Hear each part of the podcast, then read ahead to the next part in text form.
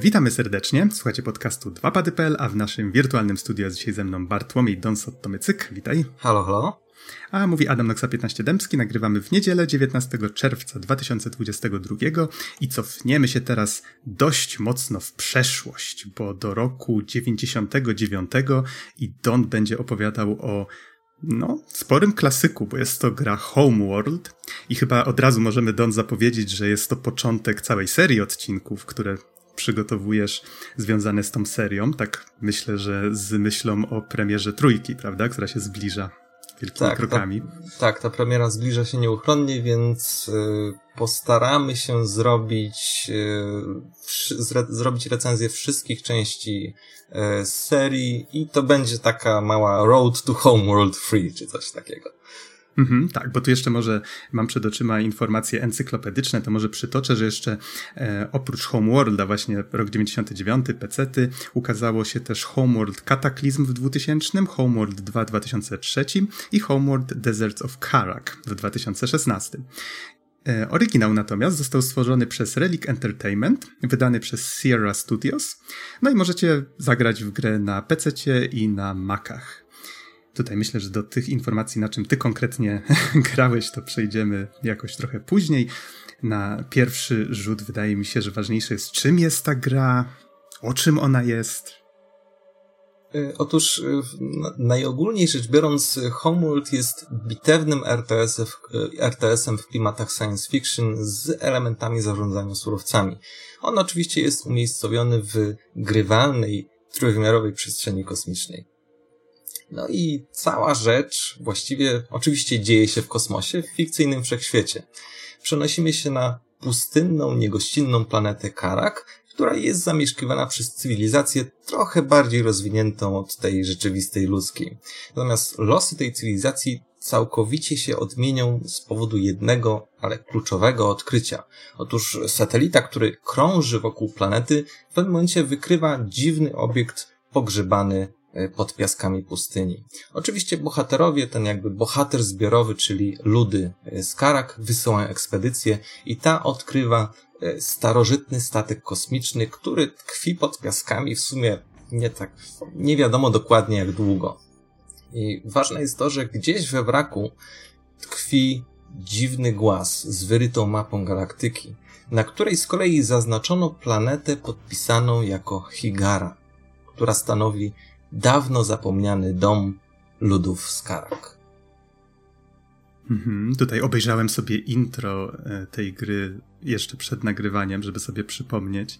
Sam nigdy jej nie przeszedłem, ale radziłeś mi właśnie, żebym się wprowadził w klimat w ten sposób i muszę przyznać, że sposób, w jaki to jest opowiadane jest no świetny, fenomenalny. Tak, to z całą pewnością nastrój jest świetnie zbudowany i oczywiście w tym momencie na narrator stwierdza oczywiście, że ta obietnica zapomnianego domu y, zjednoczyła całą populację planety. Wszystkie ich umysły dążyły do odkrycia prawdziwego pochodzenia mm, właśnie ich ludu.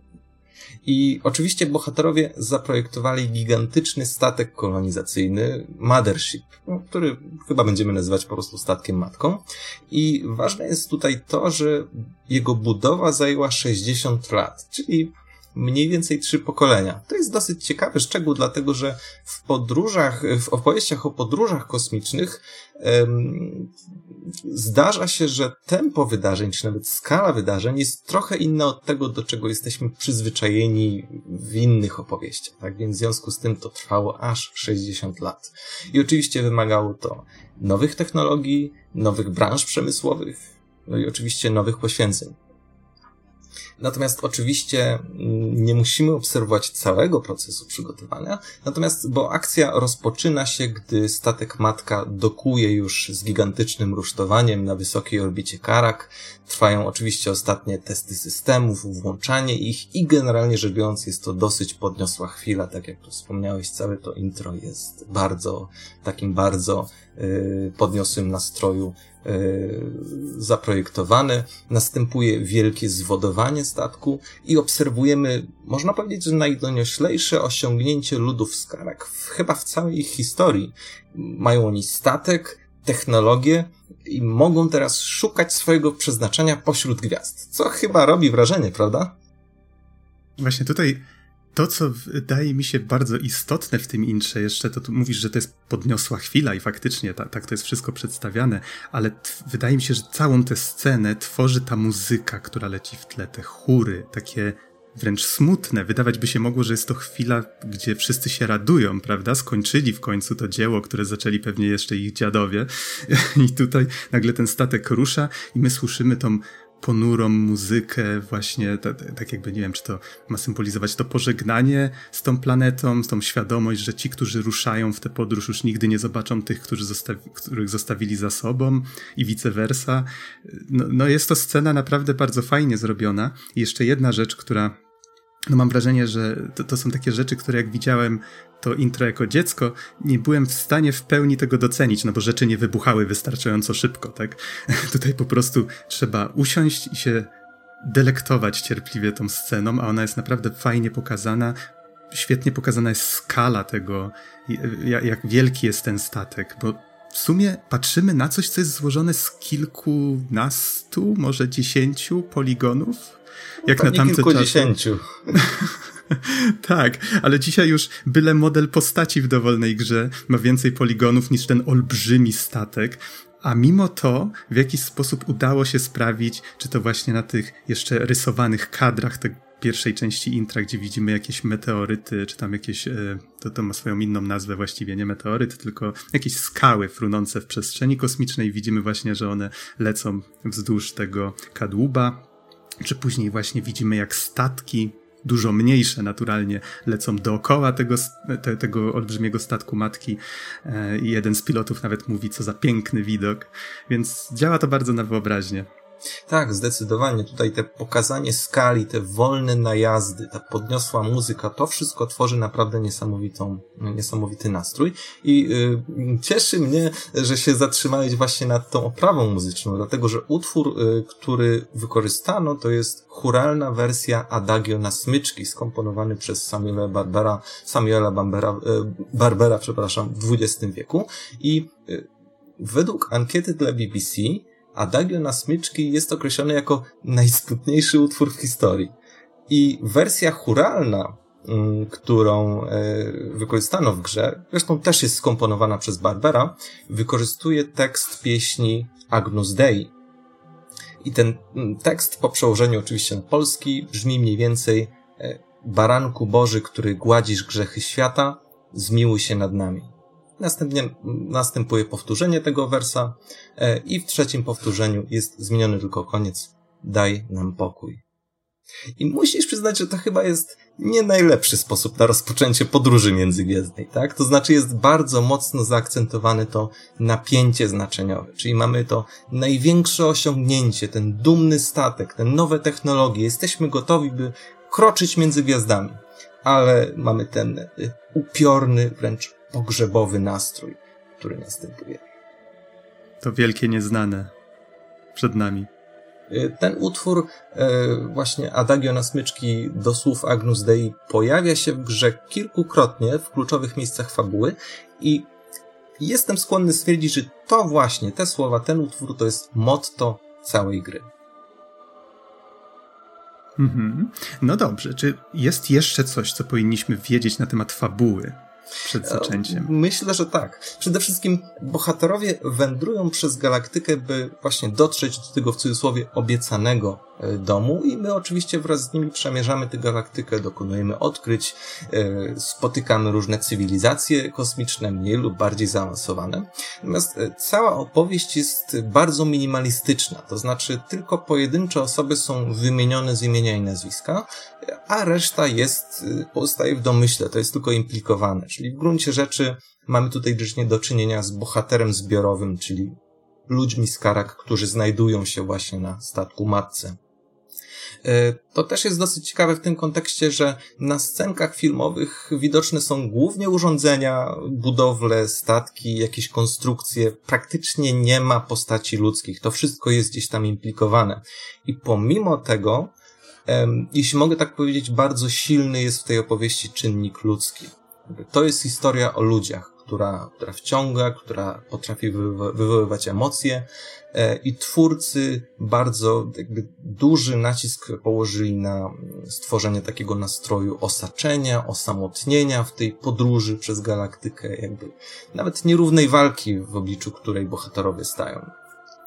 E, chciałbym, myślę, że jednym z przewodnich motywów w grze jest poświęcenie.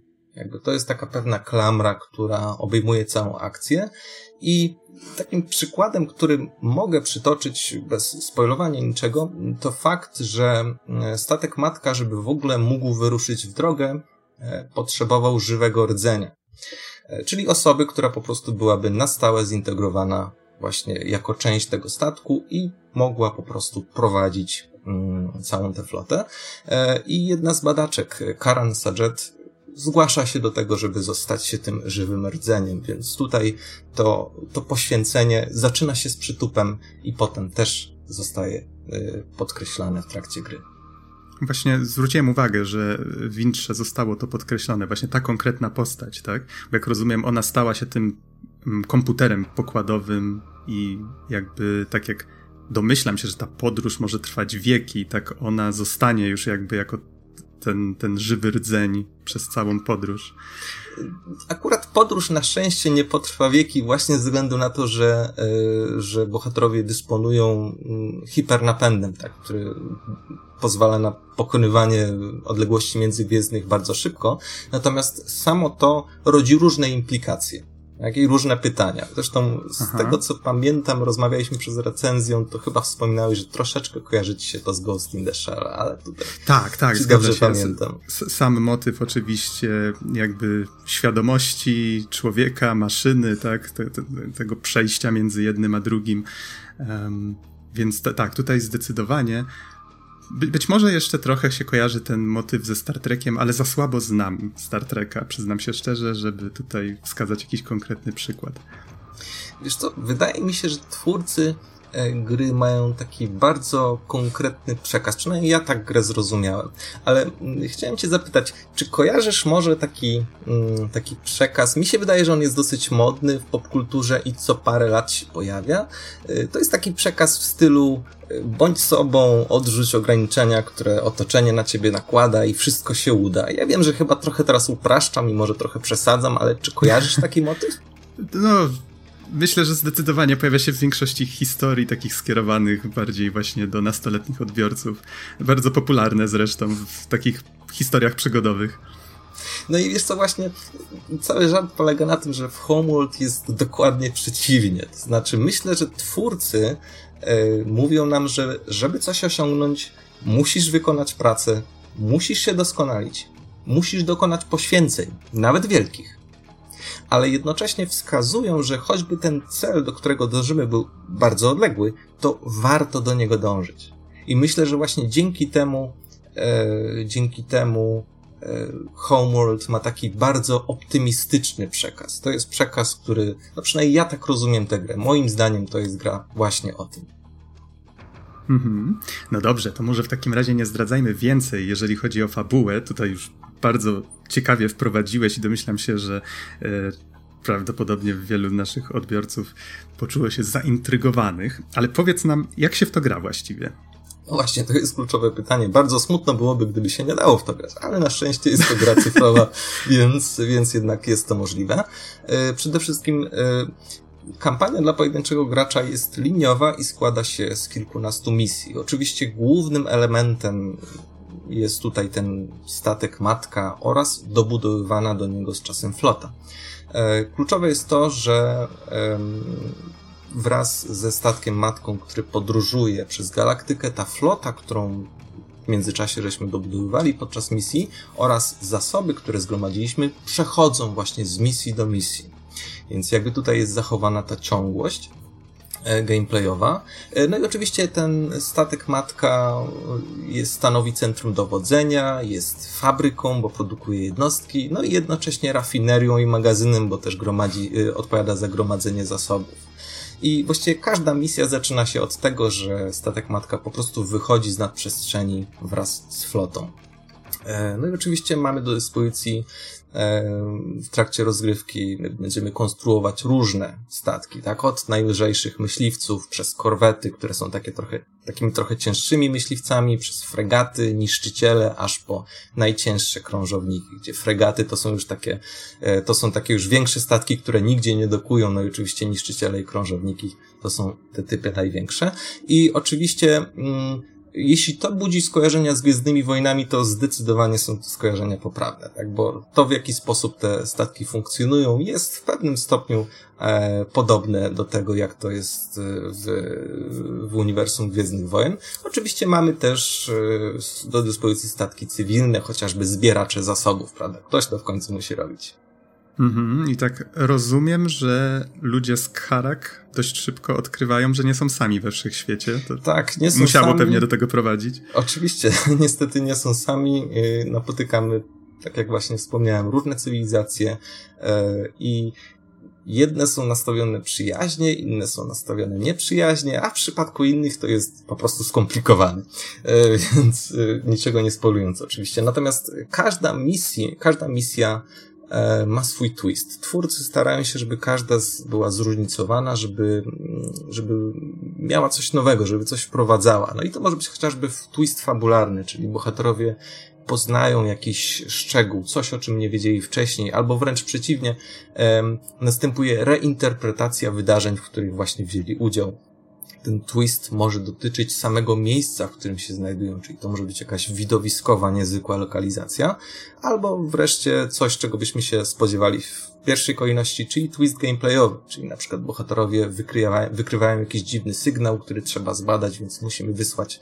jakąś część floty, by, by się tym zajęła, albo coś blokuje dalszą podróż, albo wreszcie misje czysto wojskowe, czyli musimy zyskać przewagę strategiczną nad przeciwnikiem, zniszczyć coś, albo pozyskać statek wroga. Wreszcie możemy po prostu przejść do rozpaczliwej obrony, jak to, e, jak to czasem bywa. E, natomiast takim też ciekawym przykładem na to, jak twórcy starają się, by każda misja była trochę inna, e, jest e, chociażby mm, w jednej misji statek matka wychodzi z nadprzestrzeni w miarę niedaleko supernowej. Oczywiście w miarę niedaleko, czyli co najmniej kilka lat świetlnych od niej, ale jednak mimo wszystko w, skali kosmicznej. Jest to w miarę blisko. Tak zwane e... zachowajmy bezpieczną odległość. Tak. E... No i mm, okazuje się, że wszystkie statki we flocie otrzymują, co prawda niewielki, ale ciągły damage właśnie ze względu na to, supernową. I żeby uniknąć tych e, uszkodzeń, musimy e, statki e, przemieszczać wzdłuż takich żył asteroid, które są rozmieszczone po całej mapie. Więc tutaj twórcy naprawdę starają się wyzyskać jak najlepiej potrafią te wszystkie możliwości gameplayowe, które daje im mechanika, którą stworzyli. Mhm. A same bitwy, jak to mniej więcej wygląda?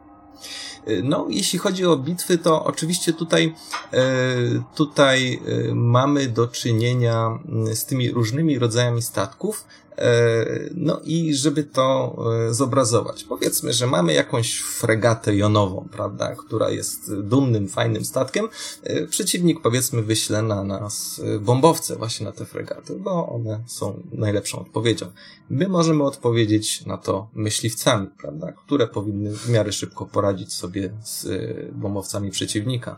Przeciwnik może na to odpowiedzieć trochę cięższymi myśliwcami, czyli korwetami wielodziałkowymi, a natomiast my możemy wysłać fregatę szturmową.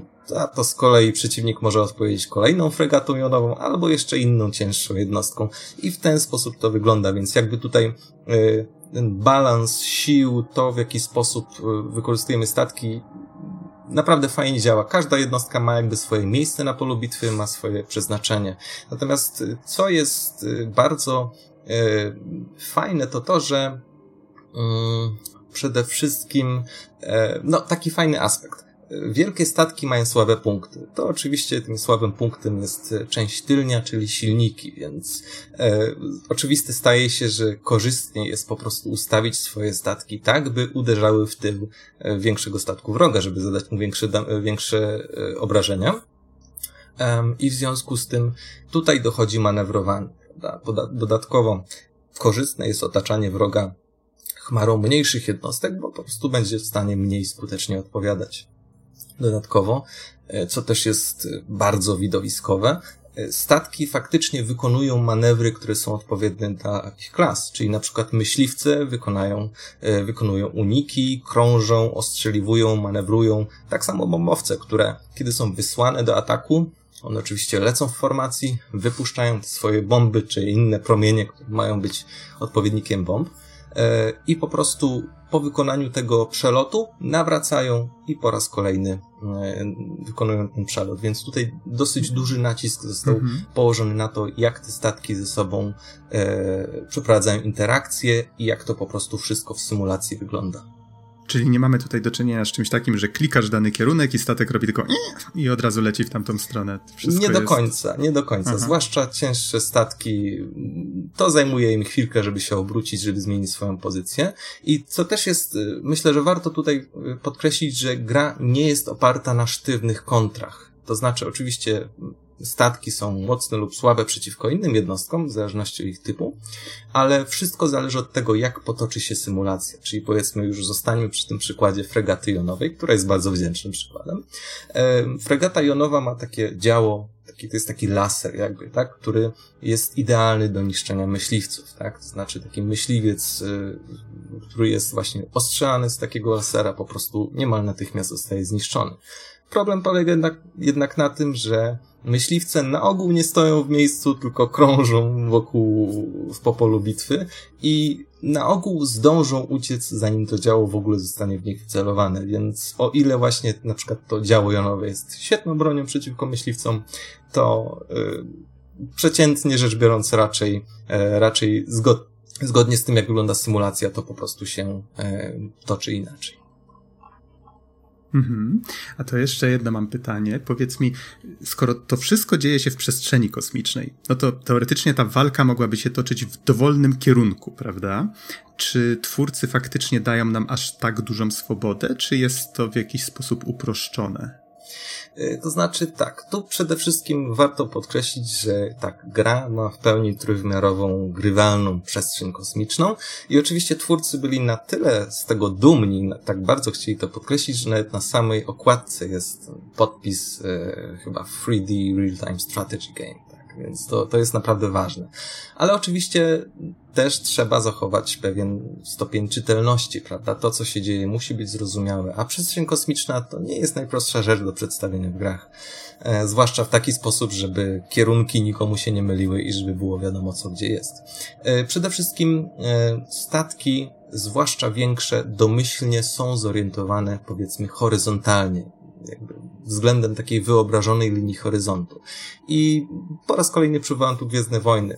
Faktycznie, jeśli na filmie też mamy do czynienia z bitwą na przykład dwóch flot, y, to obie floty są bardzo taktownie y, rozmieszczone względem tej wyobrażonej linii horyzontu, właśnie po to, żeby wszystko było w miarę czytelne dla oglądającego. I podobnie jest w Homeworld. Y, więc jakby zaczynamy od takiego powiedzmy niewidzialnego, wyobrażonego dysku, który jest zorientowany horyzontalnie i myślę, że większość akcji gry odbywa się jak gdyby na powierzchni tego dysku.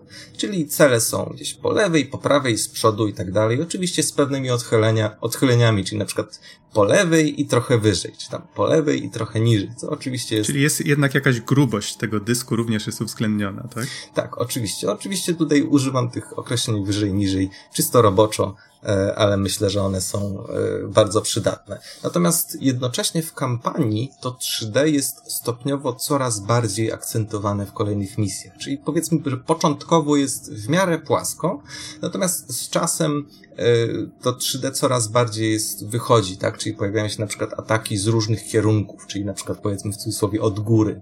A nawet w pewnym momencie mamy do czynienia z taką gigantyczną formacją przeciwników w kształcie kuli i bohaterowie mają dostać się do jej środka, więc tutaj naprawdę to 3D błyszczy, no bo e, musimy się liczyć z przeciwnikami, którzy mogą zaatakować z różnych kierunków. Więc mhm, mówiąc to krótko, faktycznie brzmi bardzo ciekawie. Mhm, mówiąc krótko, mm, ta trójwymiarowość nie dezorientuje, więc ona nie jest jakby w stu procentach pełna. To nie jest tak, że możemy spojrzeć w do, dokładnie, dokładnie każdym kierunku i przewinąć obraz dokładnie jak chcemy, ale z drugiej strony z, z tymi pewnymi ograniczeniami, ograniczeniami oczywiście ona istnieje, jest grywalna jest odpowiednio mocno zaakcentowana tak, żeby e, skorzystać na tym gameplayowo, ale jednocześnie zachować czytelność. Mhm. No dobrze, to powiedz mi, e, co jeszcze chciałbyś powiedzieć na temat gameplayu? Może mm, jak szybko odbywa się akcja? Czy to jest bardzo duże tempo, czy raczej tak bardzo powolnie? Czy możemy to jakoś dawkować sami? E, myślę, że tutaj tempo rozgrywki chyba najlepiej jest porównać do serii Total War, konkretnie do bitew w serii, w serii Total War, czyli na przykład do takich bitew Vampire Total War czy Napoleon Total War. Czyli bitwy potrafią być dosyć intensywne. Jednostki, zwłaszcza te mniejsze, poruszają się dosyć szybko, ale te co cięższe, im większe jednostki, tym wolniej się poruszają. I tutaj, e, co prawda, właśnie te bitwy potrafią być bardzo intensywne, ale jednocześnie charakteryzują się też pewnym rodzajem bezwładności. To znaczy, jeśli nasz, e, e, jeśli nasz myśliwiec, jeśli nasz, przepraszam, niszczyciel znajdzie się w bardzo niekorzystnej pozycji otoczony przez przeciwników, to chyba trudno będzie go stamtąd wyciągnąć. Mhm, okej. Okay. To co, o czym jeszcze chciałbyś powiedzieć, jeżeli chodzi o gameplay? Bo chyba powoli możemy do oprawy przechodzić, prawda? Mm, myślę, że tutaj charakterystyczne jest to, że właśnie tak jak wspomniałem wcześniej, e, zarówno flota, jak i zasoby przechodzą z misji do misji. I twórcy starają się wyzyskać to w bardzo ciekawy sposób, czyli zdarza się, że misje składają się na takie jakby mini ciągi, czyli powiedzmy, że bohaterowie wkraczają do nowego obszaru, wychodzą z, nad, z nadprzestrzeni i od razu następuje e, potężna jakaś taka wielka bitwa z walką o przetrwanie. E, I zdarza się, że kończymy tę misję i przechodzimy do kolejnej wielkiej bitwy, właściwie z marszu. E, natomiast e, oczywiście twórcy też zdają sobie sprawę, że kiedyś trzeba w końcu się zregenerować, więc dają grającemu też trochę pewne momenty oddechu na to, żeby po prostu zebrać zasoby e, i zregenerować flotę, czy ją przeorganizować. Mm, więc, więc jakby są takie pewne momenty, kiedy po prostu misja, misja, misja jest dużo akcji, a potem mamy odrobinę oddechu i potem znowu jakoś ta, ta akcja nabiera tempa. Mhm, to jest pomysł, który bardzo mi przypomina taką polską strategię, właściwie serię strategii ERF. I yy, chyba druga część, która miała nazwę ERF 2150, jeżeli się nie mylę, tam był taki właśnie bardzo podobny pomysł, że mieliśmy jakiś limit czasu nim Ziemia wleci w Słońce i musieliśmy zbudować wielki statek, żeby ją opuścić i więc po każdej misji mogliśmy jeszcze poświęcić ile czasu chcieliśmy na to, żeby zebrać te zasoby ze zniszczonych jednostek albo coś takiego i no ten, ten zegar gdzieś ciągle tak tykał, tak? A my musieliśmy do naszej bazy głównej jakby te zasoby, mogliśmy je wysyłać, nie musieliśmy tego robić. Tak, tutaj y, zdecydowanie ERF 2150 w wybitny sposób potraktował problem kampanii singleplayerowej. Chyba niewiele jest gier, które w ogóle te, tej tematyki, tego rozwiązania gameplayowego się, e, się podjęły. W Homeworldzie wygląda to troszeczkę inaczej, dlatego że zegar jednak nie tyka e, w czasie rzeczywistym, a to my decydujemy, kiedy jakby akcja się posunie naprzód, no ale niemniej, e, niemniej jest to pewna, pewne podobieństwo. Natomiast y, też jest dosyć ciekawe jest to, że sama decyzja o zakończeniu misji należy do gracza. Oczywiście, jak tylko się pojawi taka możliwość, prawda? Czyli y, mi osobiście się zdarzało, że kiedy osiągnąłem już cele misji, pojawił się ten przycisk y, wykonaj skok do hiperprzestrzeni, to po prostu w cudzysłowie zostawałem po misji, żeby dozbierać zasoby, których wcześniej mi się nie udało uzbierać. I dopiero kiedy już wszystko uzbierałem, to po prostu przechodziłem do kolejnej misji. E, natomiast przeciwnie, zdarzają się misje, w których, no właśnie, bohaterowie są w intensywnej walce z siłami, które są przeważające i otrzymujemy na samym początku komunikat, ok, hipernapęd będzie gotowy, gotowy w ciągu pięciu minut ale musimy przetrwać te 5 minut, tak? I intensywna walka się toczy, dostajemy komunikat, ok, hipernapęd jest już naładowany, możemy ruszać dalej w drogę. I oczywiście w tym momencie ja po prostu y, klikałem ten y, przycisk idziemy w hipernapęd, dobra, uciekamy jak najszybciej. Chociaż myślę, że niektórzy grający, którym na przykład poszło trochę lepiej, być może zdecydowaliby się na dalsze kontynuowanie walki. Mhm. A czy to wyglądało tak, że statki, które latały wokół statku matki, również wchodziły w ten hipernapęd, czy musiały na przykład wlecieć do statku matki? E, wiesz co, tak, przede wszystkim w tego typu sytuacjach jest na szczęście opcja quick docking, Więc nie musimy patrzeć na to, jak wszystkie statki pomniejsze dokują, dlatego że, e, żeby to jakby krótko wyjaśnić, e, statek matka ma napęd e, gwiezdny i wszelkie statki, fregaty, niszczyciele i tak dalej też mają ten napęd. Natomiast myśliwce, bombowce i inne małe muszą zadokować. No i, no i, mm, no i tak, no, w sytuacji, okay, kiedy... To dobrze, że troszeczkę to uprościli, tak, żeby jednak nie, nie męczyć gracza przesadnie. Tak, tak. Natomiast y, w tej sytuacji oczywiście jest quick docking, nie musimy na to patrzeć, natomiast y, tu już nie pamiętam, powiem ci szczerze, bo już chwilę temu grałem w tę grę, ale wiem, że w mechanice w ogóle Homeworlda jest coś takiego jak emergency hyperspace, czyli że wskakujemy w przestrzeń i zostawiamy te myśliwce które walczą, bo powiedzmy jest intensywna walka i nie ma czasu na dokowanie. I to Coś jest... mówiłeś o niezbędnych ofiarach? E, więc nie, muszę powiedzieć, że nie jestem pewien, czy to akurat wystąpiło w pierwszej części gry, ale Aha. jestem świadomy, że jakby ta mechanika y, istnieje gdzieś w serii. Na pewno w Kataklizm okay. jest. Więc być może też w pierwszej części się pojawiła, ale to, no, to w takim razie jest tajemnica, którą odkryją grający, którzy po prostu grę zagrają. No dobrze, to chyba najwyższa pora opowiedzieć troszeczkę o oprawie, bo wydaje mi się, że jest kilka takich elementów wizualnych, które nawet ja, jak nie grałem, kojarzę właśnie z Homeworldem. Na przykład to, że wszystkie te statki zostawiają ze sobą taką wyraźną smugę. Czy to białą, czy kolorową, nie jestem pewien w tej chwili. No plus jeszcze to, że samo sam sposób przedstawiania wszechświata jest wyjątkowo barwny w tej serii. Często mamy jakieś mgławice w tle, czy, czy kolorowe planety. Tak to wygląda faktycznie przez cały czas, czy mm, to różnie? znaczy, przede wszystkim, e, jeśli chodzi o wizualia, to tutaj kluczowym jakby nakreśleniem zagadnienia jest to, że e, mówimy tutaj o grze, która korzysta domyślnie z rozdzielczości 640 na 480 pikseli. To bardzo dużo pikseli. E, no, bardzo dużo, ale chyba na dzisiejsze standardy nie do końca. I oczywiście mamy tryb 16 i 32 bitów. Natomiast w tym kontekście kluczowe jest pytanie o czytelność. Znaczy, yy, przede wszystkim skala jednostek jest yy, zachowana, tak? Czyli statek matka jest wielgachny, a myśliwce, które wokół niej krążą, te najmniejsze jednostki są maluteńkie. Pytanie brzmi, czy w tej rozdzielczości to w ogóle jest czytelne?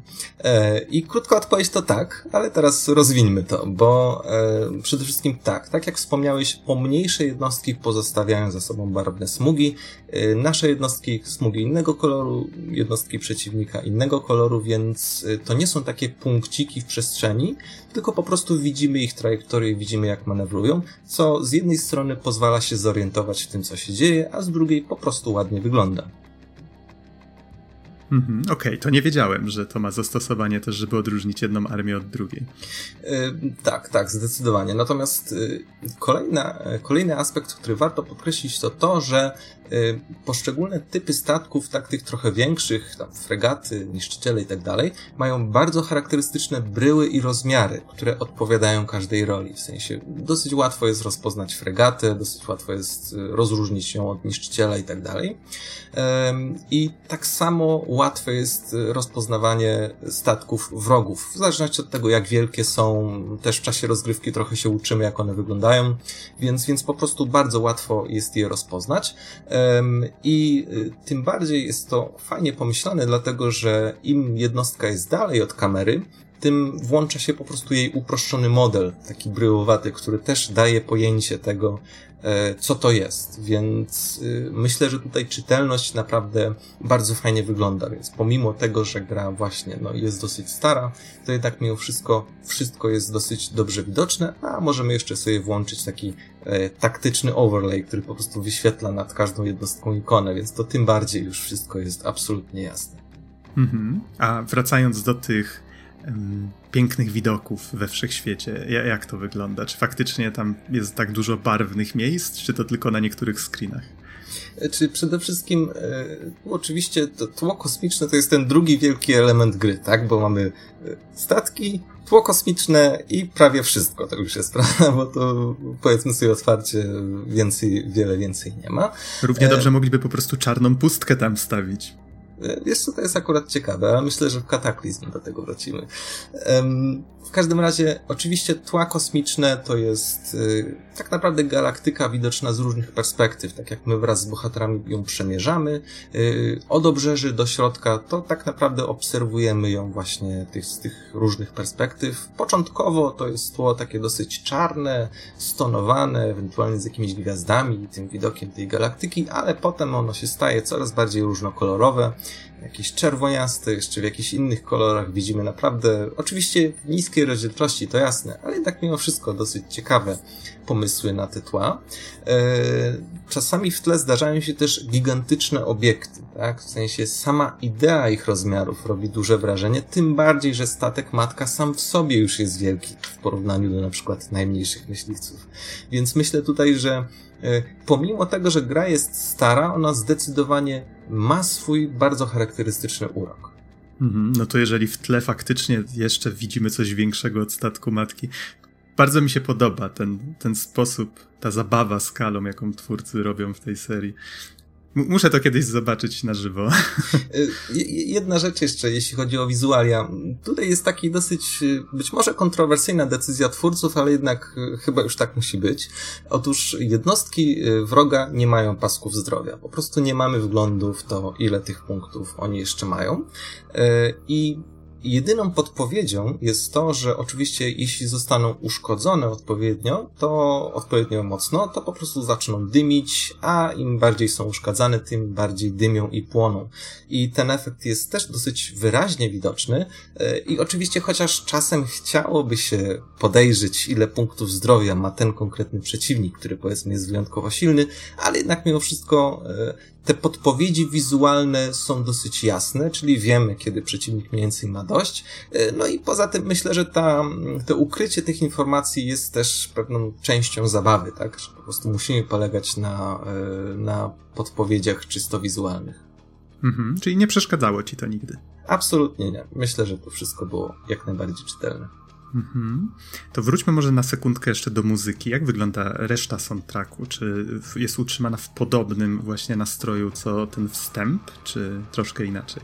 Mm, akurat właśnie Adagio na smyczki w tej wersji churalnej jest naprawdę unikalnym utworem, który naprawdę ustawia ton całej gry. Natomiast oczywiście cała reszta soundtracku jest zupełnie inna. No, jak wiemy, już z początku recenzji zostało wspomniane, Karak to jest planeta pustynna i twórcy zdecydowali się na muzykę, która przywodzi takie skojarzenia z Bliskim Wschodem, czyli takie pojawiają się bębny, piszczałki i inne tego typu instrumenty, które wszystko oczywiście jest e, skomponowane w utwory różnej, e, różnej dynamiki. Oczywiście jest trochę takiej e, europejskiej orkiestry w tym, ale jest bardzo mało. I to jest bardzo ciekawe, dlatego że właśnie w bardzo wielu grach i filmach science fiction właśnie pojawia się to taka bardzo charakterystyczna europejska orkiestra, chociażby już wspomniane kilkukrotnie Gwiezdne Wojny.